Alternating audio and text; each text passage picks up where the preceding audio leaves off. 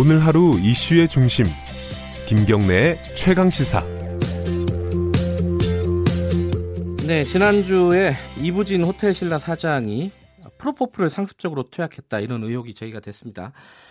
어, 물론 호텔 신라 측에서는 이 치료를 위해서 병원을 다녔을 뿐 불법 투약은 하지 않았다 이렇게 해명을 했고요. 지금 현재로서는 병원을 압수수색을 했고 경찰이 병원장은 어, 의료법 위반 혐의로 입건이 된 상황입니다. 프로포폴 이게 마약류로 지정이 되지 않았습니까? 근데 이게 뭔지 이렇게 사람들이 뭔데 이렇게 자꾸 문제가 되는 건지 자꾸 사람들이 맞는 건지 조금만 자세하게 좀 여쭤볼게요. 관리가 어떻게 되는지도 좀 궁금하고요. 건강 사회를 위한 약사의 송혜진 사무국장 연결돼 있습니다. 안녕하세요. 네, 안녕하세요. 네, 이게 프로포폴이 원래 마약류가 원래는 아니었다가 지정이 된 거죠? 언제 지정이 됐죠, 이게?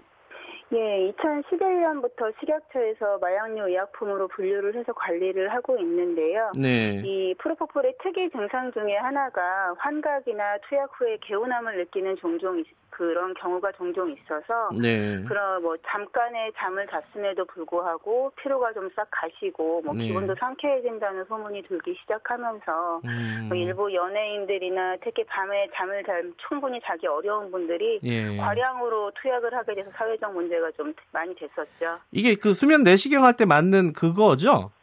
예, 맞습니다. 수면 내시경이나 간단한 시술 네. 시에 진정의 목적으로 사용을 하고 있었죠. 이게 자꾸 맞게 되면요. 예를 들어 습관적으로 네. 맞게 되면 건강에 안 좋습니까? 어떻습니까? 예, 이게 적정 용량에서 조금 과다 투여를 하게 되면은 네. 호흡 정지가 되는 거거든요. 예, 그러다가 아. 사망을 할 수가 있는 것이고, 네. 뭐 많이 아시겠지만 마이클 잭슨 역시 사인이 이것이었었죠. 아 그래요? 어, 예. 약물이라는 얘기는 들어봤는데 어, 정확하게 이거였는지는 몰랐네요. 그 프로포폴. 예. 예. 근데 그러면 지금 말씀하신 대로 어떤 위험성을 갖고 있는 마약류로 지정된 그 약품이다 그러면은 당연히 어떤 관리 대상이지 않겠습니까? 어떻게 관리가 되고 있는 거죠? 이게 향정신성 의약품으로 분류가 되어 있는 약품 같은 경우에는 네. 식품의약품 안정처가 올 작년부터 마약류 통합관리 시스템을 통해서 그 마약류 취급의 모든 단계를 상시적으로 보고를 받는 시스템이 네. 현재 진행 중입니다. 어, 그러면은 예컨대 이부진 사장이 이 프로포폴을 불법으로 이렇게 맞았다 그러면은 지금 말씀하신 그 뭐랄까요 관리 시스템 안에 들어갈 수가 없는 거잖아요. 그렇지 아, 않을까요? 이게 지금 예. 이 프로포폴 같은 경우에는 치료 목적이 아닌 이런 비급여라고 예. 하는데요. 이런 상영이나 미용의 이런 목적으로는 보통 그러니까 그 허가된 효능 효과 이외의 목적으로 투여를 할 경우에는 건강보험에 적용을 받지 않은 비급여 처방으로 진료가 이루어지고 있거든요. 예. 근데 이러한 경우에는 이 급여 처방에 비해서 상대적으로 처방전 상의 이런 병원 병의원 정보나 네. 환자 정보, 뭐 의약품 사용량 기입이 명확하게 이렇게 되어 있지 않아도 예. 사실 이게 처벌할 수 있는 방법이 어렵거든요. 현 아, 시스템에서는. 그래요? 예. 네네 그렇다고 볼 수 있죠. 근데 예전에 제 기억하기로는 연예인 중에 이거를 어, 습관적으로 맞았던 그. 사람이 구속되고 막 그랬거든요. 예. 이런 거는 왜 구속이 되고 그런 건가요? 게 그렇게 불법으로 정해진 효능 효과가 아닌 그 음. 용법이 아닌 목적으로 투약을 하게 되다 보니까 네. 이것 자체도 개인이 죄송합니다. 예. 문제이기는 하지만 그런데 중요한 거는 이 주사를 개- 맞은 개인에게 그 문제에 초점을 맞추기보다는 네. 이러한 부- 불법 투약이 계속 허용케 하는 현재의 그 마약 관리 시스템이 더 큰 문제라고 음. 봐야 될 것 같습니다. 아까 말씀하신 대로 의사가 자의적으로 어, 비급여 마약류, 그러니까 프로포폴을 처방을 할 수가 있다는 거죠. 지금 시스템에서는. 어, 비급여 목적으로 포- 프로포폴 처방은 당연히 가능은 하죠. 네. 근데 이제 환자분의 중독이나 오남용이나 예. 이러한 상황이를 이제 알 수 있어도 혹은 예. 또 이제 그거에 무관하게 처방이 좀 진료가 예. 가능하다는 상황이라는 거죠. 근데 아까 또 말씀하신 대로 이런 비급여 마약, 그러니까 프로포폴을 그 처방을 할때 이 제대로 된 정보를 기입 안 해도 지금은 상관없다 이런 말씀이시네요.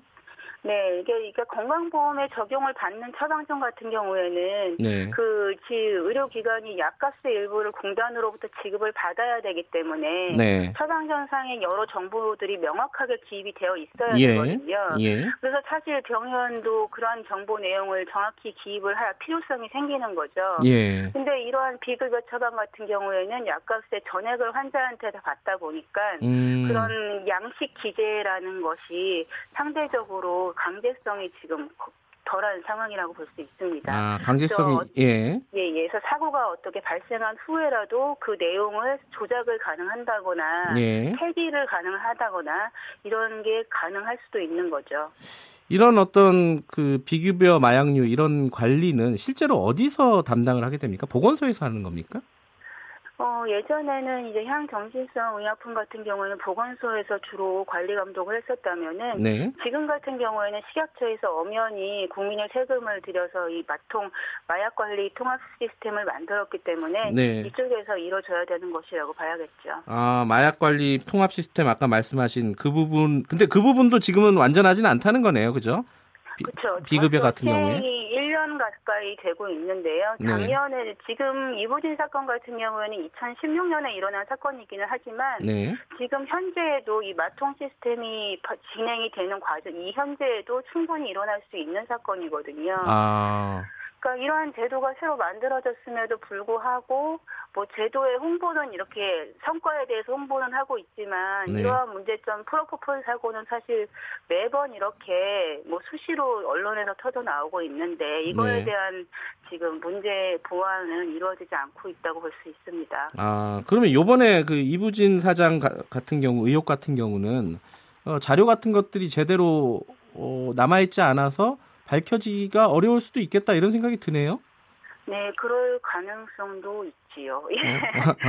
그리고 이제 또 중요한 게 예. 지금 이러한 현 현재 시스템에서는 환자 정보가 제대로 기입이 되지 않게 되다 보니까 예. 이 약물의 중독이나 오남용, 병용 동기를 확인할 수 있는 그런 모니터링 시스템이 없다고, 그러니까 부족하다고 볼 수 있거든요. 예. 그래서 이 처방전 상에 비급여 처방이라도 할지라도 네. 그러한 정보를 반드시 기재하게 하는 그런 음. 의무화를 포함하는 법안 내용이 좀 필요하다고 볼 수 있습니다. 이게 법을 바꿔야 되는 겁니까?